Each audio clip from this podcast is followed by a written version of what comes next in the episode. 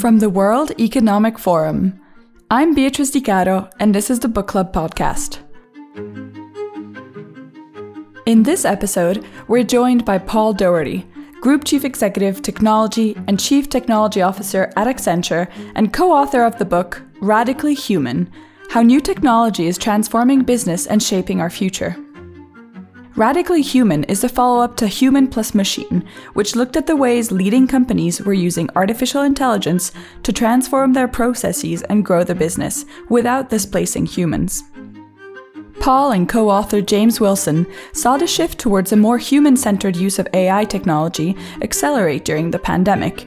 And, in Radically Human, they argue AI will drive four key areas for companies to be successful in the future talent, trust, experiences, and sustainability. Accenture is working with the World Economic Forum and Microsoft to create a global collaboration village in the metaverse, which will be further developed at the annual meeting. My colleague Kate Whiting joins us again to interview Paul, and she starts by asking him to explain what Radically Human is about. The fundamental premise of Radically Human is that there's all these stunning, amazing, you know, exponential advances in technology that are happening. And the premise is that the more human like the technology becomes, the more radical the leap in human capability and human productivity of people that we can drive. And we wrote the book really for two reasons. One is for individuals, because a lot of people sometimes are suspicious of or you know concerned about the, the new technologies. And the message is that embracing these technologies is really the path to success. And for businesses the real message is that you need to think differently about the application of these technologies to drive the benefits because it's not just about the technology it's not just about the people but it's powering them up with technology and new capabilities and matching with the, the human strengths and amazing human skills people have to really drive improvements in your business. That's the underlying premise. And uh, it's not just an idea. We did a lot of research around this very large research project over a number of years with 10,000 companies. I think it's the largest ever study that was done of the use of enterprise technology or use of you know, technology in companies. And it highlighted some really interesting results that led us down this path. And one of the results was that, you know, pre-pandemic, we did the survey which showed that companies that were leaders in applying technology, that were applying technology in a more innovative way, in a more radical way, as we suggest, were outperforming others by a factor of 2x, of two times, which is really stunning. That was before the pandemic. Then when we, when we redid the research, after the pandemic in the period of you know growth following that as companies really doubled down on technology it was really amazing to see what the results were and it surprised us and that 2x outperformance by those that were you know leaders in applying technology increased to 5x and it was about how they were adapting these new technologies how they were pairing them you know with their workforce and with the talent and with the way customers use technology to drive different outcomes and that's really the upshot of radically human that's incredible. Am I right in thinking you call them those companies AI achievers? Yeah, AI achievers, and AI is a big part of it. Cloud, AI, and the metaverse are three technologies that we really talk about a lot, and that I believe are really foundational and the mega trends for companies over the next decade. You know, between now and 2030, cloud you know, is the underlying i think about it as the operating system of business. It's how you how the how you make the business work more efficiently taking advantage of innovation more effectively and more quickly and companies are on that journey. Artificial intelligence then becoming a real differentiator and driving the insights and processes and the way that companies work and the way that people work. And that's where the AI achievers come in, those that were uh, adapting AI more effectively, driving superior results. And then the metaverse just coming on the scene to some extent, but we're already seeing how that becomes kind of a new layer of experience and products for companies, also with some hype and questions around the metaverse that are that are natural at the early stage of a technology.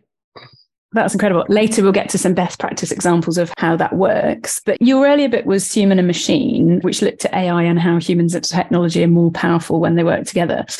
What does it mean when you say AI is radically human and how are companies benefiting from that? Human plus machine, as you said, our premise there, we, we wrote that book to set the story straight on AI. That was about six or seven years ago when we started the research, published the book roughly five years ago. And we wrote that book because we thought the narrative on AI was wrong. You know, companies were, you know, it was being interpreted as, you know, it's going to eliminate all the jobs and it's going to you know, lead to this dystopian future. And we didn't believe that was right. And that's why we wrote Human Plus Machine and did the research around that.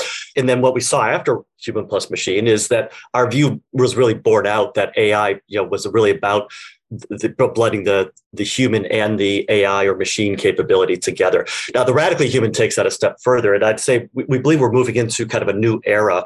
If you think about technology, you know, think about how you've used technology just yourself over the last, you know, say 5 10 20 years we've had to adapt to how technology works so we we use our thumbs on these tiny little keyboards qwerty keyboards that were designed the way they were to slow typing down because mechanical typewriters would get jammed up. That's the state of the art in terms of how humans and machines have worked together.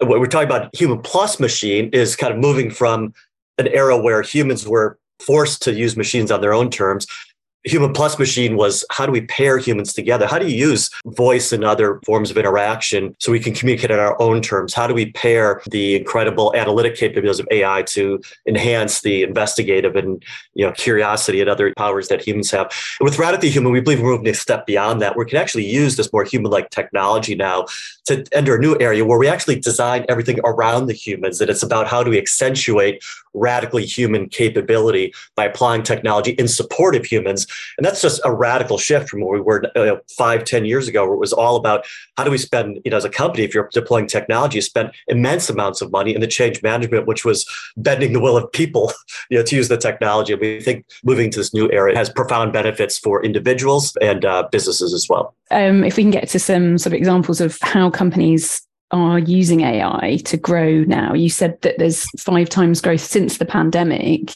Those companies that are using these technologies actually are now seeing such a great return on their investment in these technologies. So, what kind of things are they doing?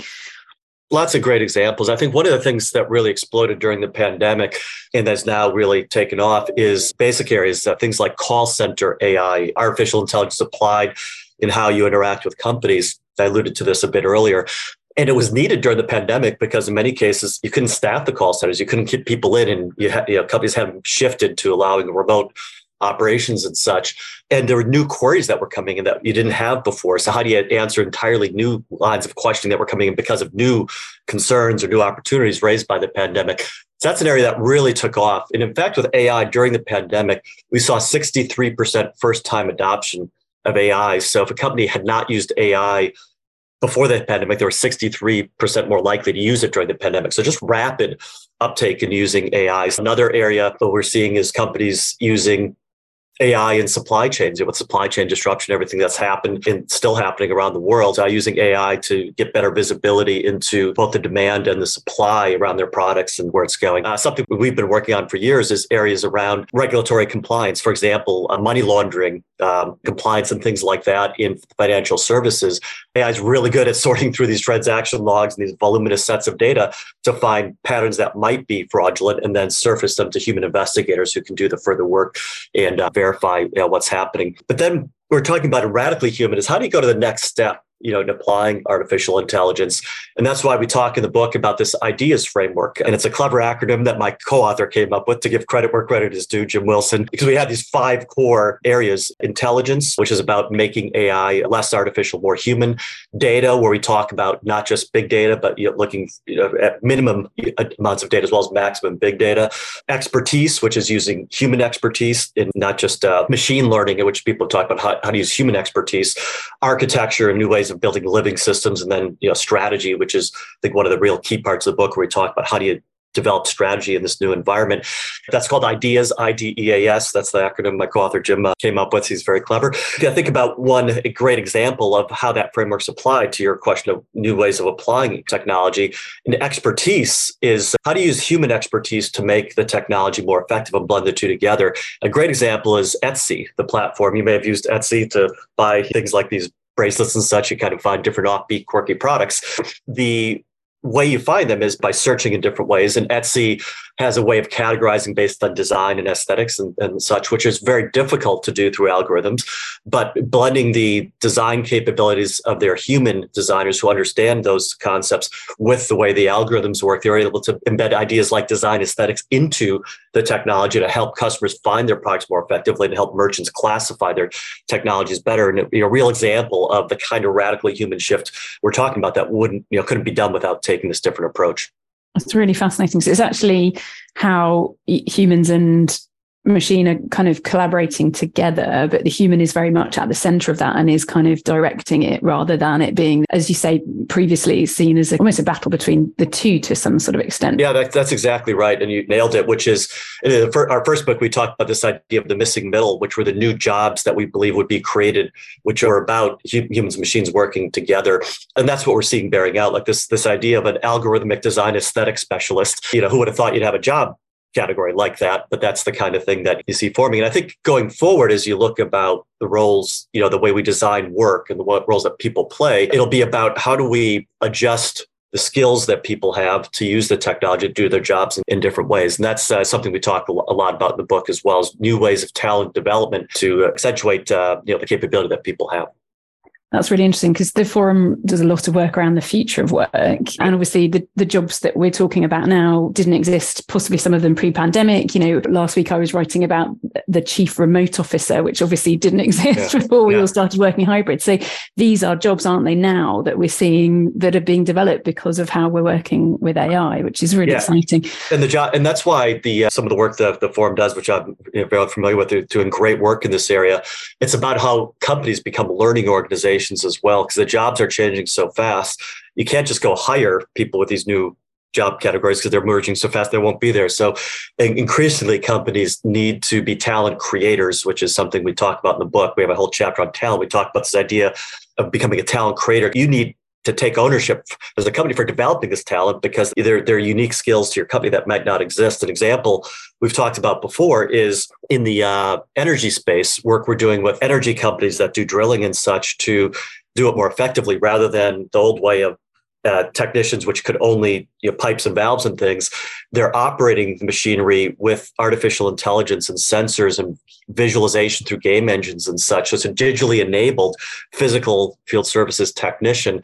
That's a job that if you didn't bring your workforce along and train them that kind of job does you know that kind of skill doesn't exist unless you take the proactive steps to build it. So i think again the work the forum's doing on this front is very important and points the way to these learning platforms and companies becoming talent creators as we go to the future we touched a little bit on the second part of the book, which really focuses on how AI technologies will drive these four key areas for companies to be successful in future, which is talent, trust, experiences, and sustainability. And what I love about that is that they're so solutions focused as well. I think sustainability is one of the areas where there's uh, you know, very interesting things happening. It's really important to, to factor into this kind of radically human journey because there's there's for two reasons. One is the technology itself can be a, a, bad a contributor in a bad way to sustainability challenges. We talk about that as red IT. We use this term red IT in the book because all these technologies they consume more resources and more energy. But there's ways to do it effect more effectively and efficiently. So we talk about how do you change red IT to green IT, and it requires a new mindset in terms of the way you apply technology uh, we've been part of, of founding uh, something called the Green Software Foundation, which is an open source foundation dedicated to green IT practices. So that's real, one really important thing to build in. The other reason is you know, getting to solutions is, is that IT is often the solution you know, to sustainability challenges. One example is work we're doing with a energy company on using you know sensing technology, imaging technology, and artificial intelligence and cloud technology to track methane emissions more effectively. Methane is a very uh, high impact form of uh, emissions that's uh, that, that's uh, a lot of the atmospheric issues, and it comes about through leaks in different ways that are very difficult to detect and then remediate. But with using technology, you can find it much more effectively. So that's an example. Virtual Singapore is an example where they're looking at how do you develop a digital twin of a city to you know operate it you know much more effectively and those are some great examples of applying the technology on a larger scale and many of the problems that we face are these you know large scale planet scale problems that really can only be applied if you if you tackle them in this way and it requires multiple companies in a lot of cases come together to do so applying the technologies Thank you. I appreciate you touching on the red to, to green technology because that, as you say, is, is part of the problem. So it's sort of trying to decarbonize, like them hard to abate sectors are having to think about how they decarbonize across the entire value chain. Like the IT sector in itself has to think about decarbonizing itself, doesn't it? Yes, the IT sector has to think about it. And every company applying technology has to think about it because every company is in essence becoming a technology company because technology is pervading every part of the value chain, every part of what they do. So companies need to think about it. It becomes really important in the metaverse kind of context. When you think about blockchain and new types of applications that companies are developing, they can be very uh, resource intensive. You know, if you use proof of work, the mining people talk about with blockchain, that can be very environmentally impacting. You know, you talk about your Bitcoin using the energy of something like Argentina. It doesn't have to be that way in the Ethereum, the blockchain platform, moving to proof of stake based verification dramatically reduce their energy intensity by a factor of over 99%. So, and co- so companies have these decisions they can make on how to apply technology to be much more energy efficient. Yeah, brilliant. I want to ask because I know you're an advocate for gender equality as well, particularly in STEM fields. How can AI, which sometimes is criticized for being coded with gender bias, um, help to overcome it? Yeah, I think it's a great question. I'll just start by saying every technology is neutral. It's the people applying it who inject biases, or it's in AI's case, it's the historical data that we're training AI on that reflects human bias that then has risk of you know creating bias in it you know the famous example from one of the large tech companies they applied ai in the recruiting process it uh, unfortunately screened out a lot of women and optimized towards men because that's what they had historically hired. So it's an un, it was an unforeseen consequence, but that probably you know should have been been foreseen in that case. And that points to what the solution is in, in from a, a, gender equality perspective in applying these technologies is we believe that every company needs to have principles and policies around responsible AI, which is about accountability, it's about fairness and making you know screening out bias, it's about trust, it's security and other things you need to look at. We talk about this a lot in our book. In Accenture, we've actually codified responsible AI into a set of processes and principles that we monitor and are driving across our organization. So if you're designing a recruiting algorithm or if you're designing a loan approval process or, or something, uh, any of these algorithms could get bias injected into them depending on how you develop and train them. But it's unacceptable for that to happen. And the onus is on us as the engineers and as the designers and as the testers of these systems to understand how to use tools to understand bias and correlation of these types of things and make sure we're developing systems that's fair. That there's no reason we cannot do that. And it's very possible. It's just a matter of going about it the right way, which is what we're trying to bring about to education. The other part of it then is making sure we celebrate a lot of the great role models, diverse voices are developing and leading in the technology. That's why I'm very proud to be on the board of Girls Who Code, where it's about investing in um, girls and, and women in, in technology. And there's so many great uh, examples of role models in the technology field that we often don't celebrate a lot. Fei Fei Li, you know, pioneer from Stanford and Google, and uh, one of the pioneers in artificial intelligence. I could go on and list a whole bunch more. And uh, we need to increasingly celebrate the role models we have so that we encourage more girls, more women, more diverse voices across every dimension to enter into technology and into the emerging technology areas. If they can see it, they can be it. Exactly. So I guess now I want to come on to let's call it the metaverse mm-hmm. part of our conversation. The word itself is one of Oxford Dictionary's words of the year. I just discovered. Mm-hmm. you refer to it in the book as one of the next wave of frontier technologies. What's radically human um, in your view about the metaverse? When we talk about the metaverse, we're not just talking about you know putting the headsets in and going the headsets all day long, like in Ready Player One. We're talking about a metaverse that is not just about 3D, but it's how do you enable two dimensional experiences that you, could get on your mobile phone or your, or your laptop. That's critical to thinking about the metaverse.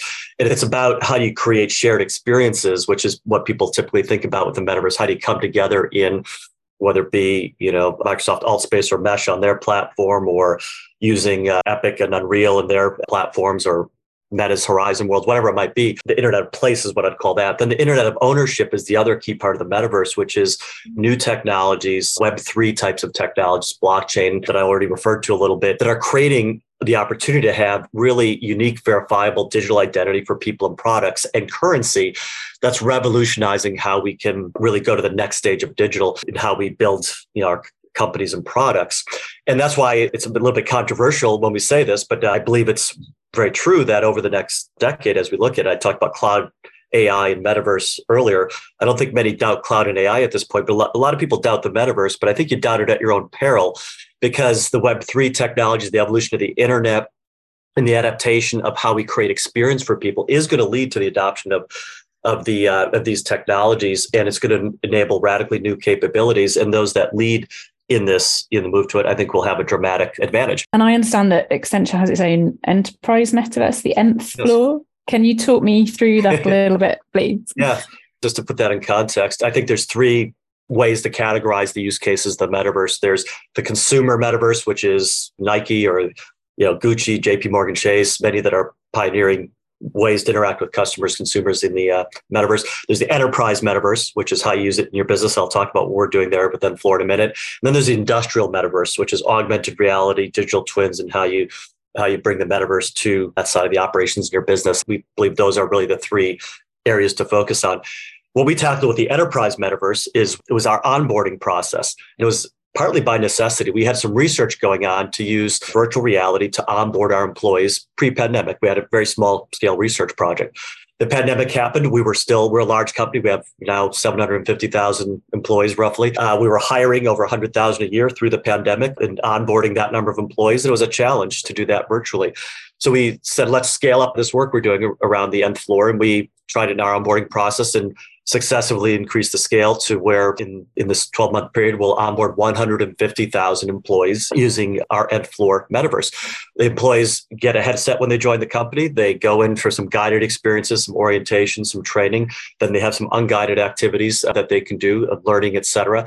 And the engagement of the employees is better through this process than the previous way of doing it. The learning retention is better. We have neuroscientists and learning specialists studying this. And so it's uh, really adding value. It's a better way of doing the process process. Uh, well, we believe it's the largest you know, metaverse example at scale. We we have uh, lots of client meetings there. We do internal meetings there with our management committee. We've taken our board of directors there. Lots of things that we do, and we've scanned our environments. So we have 3D scans of our labs and offices around the world. So I can and I have taken clients to on a tour of our say our labs in France or labs in Silicon Valley that they can do you know with this rather than traveling, which back to our prior discussion is efficient it's a new way of uh, creating the experience. It's uh, offloading a lot of uh, climate impact uh, from people flying around the old way of doing things. So it's an example of the experiences you can create.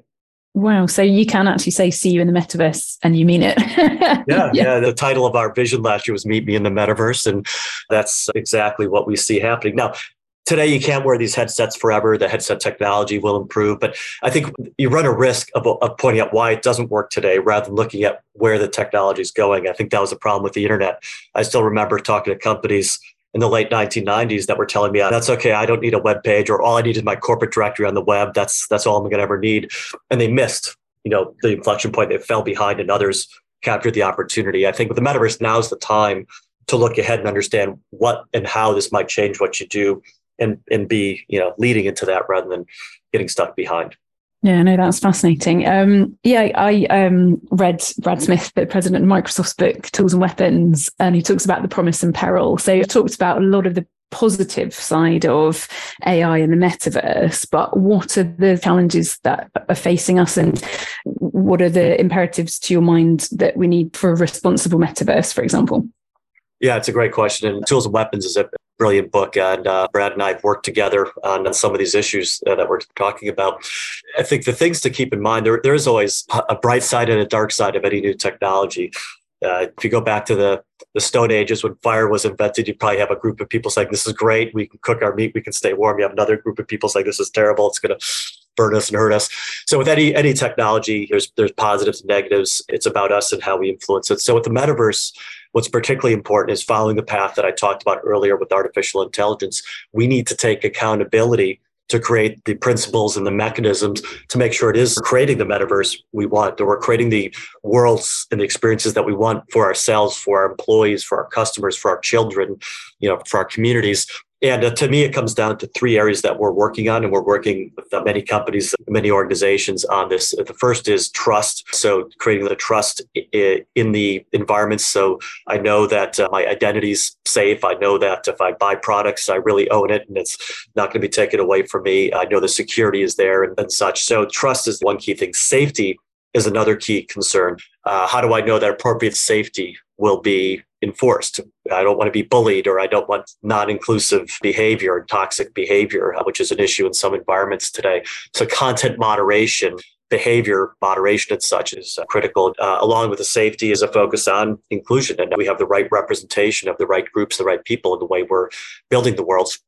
And then finally, the third area is sustainability, which we've talked a lot about designing this in a sustainable ways that we're utilizing resources appropriately and not taking, you know, to going down the red IT path that I talked about earlier, which is a challenge. And we're going to need to work on this as an industry and as companies deploy the technology because, you know, headsets, uh, the metaverse, rendering these environments does consume more computing resources, but there's solutions to do it in a more effective manner. Yeah, brilliant. So earlier in the year with the World Economic Forum, you and Microsoft collaborated on the Global Collaboration Village in the metaverse. Can you tell me a little bit about that? Yeah, the Global Collaboration Village, I think, is a real kind of shining light of what the metaverse can be. I think it's a fantastic use case and a great vision, creating new levels of collaboration and ex- opening up the World Economic Forum to more stakeholders. So it's an amazing vision. And I think it shows the real power of applying the metaverse in the right way. So we were so pleased to, you know, partner with Microsoft on this with the World Economic Forum and uh, bring it to life. So it's creating a, a, virtual forum, so to speak, a global collaboration village with leading places where stakeholders can come together on issues. So uh, there's a focus on climate and uh, how we can preserve climate and uh, natural resources and such. An amazing experience where we take people off to to see forests with biodiversity and, and show why they're at risk and how you protect them and then create the dialogue around that among the stakeholders it's really illustrating the power of bringing people together much easier and not just you know occasionally throughout the year through curated conferences and events but continuously using the power of the metaverse to do that i think it really is a, a brilliant vision and uh, kind of an early but very powerful example of how to use the metaverse for a lot of good are there any books around the metaverse or AI, obviously, because we're talking for the, the book club that you recommend to listeners? Yeah, I've got some of my uh, some of my bookshelf uh, right here. One is uh, by Matthew Ball. It's called The Metaverse. Uh, he's one of the leading thinkers, commentators, and followers of what's happening in the metaverse. I highly recommend his book where he goes into all the issues we've talked about and more, and talked about a lot of examples of how to bring it to life. Another book that's really stretching the future of what you might think about with the metaverse is a book called Reality Plus I believe the author is David Chalmers, and he's a uh, philosopher who's looking at the metaverse in a different way in terms of how should and how you know might we you know use the metaverse as, as humans. And it really it talks about a lot of the concepts in the metaverse from a different perspective, and is very thought provoking. So those are two books that I'd recommend. That was author Paul Daugherty from Accenture speaking to my colleague Kate Whiting. Big thanks for joining us on the World Economic Forum Book Club podcast. Please subscribe to this podcast, listen to our sister podcasts, Radio Davos and Meet the Leader, and leave us a review. Don't forget to join our two clubs on Facebook for the book club and for podcasts from the World Economic Forum. This episode of the Book Club podcast was presented by my colleague Kate Whiting and myself, Beatrice Di Caro. Production was with Gareth Nolan, and thanks to our podcast editor, Robin Pomeroy. We'll be back soon but for now, thanks for listening and goodbye.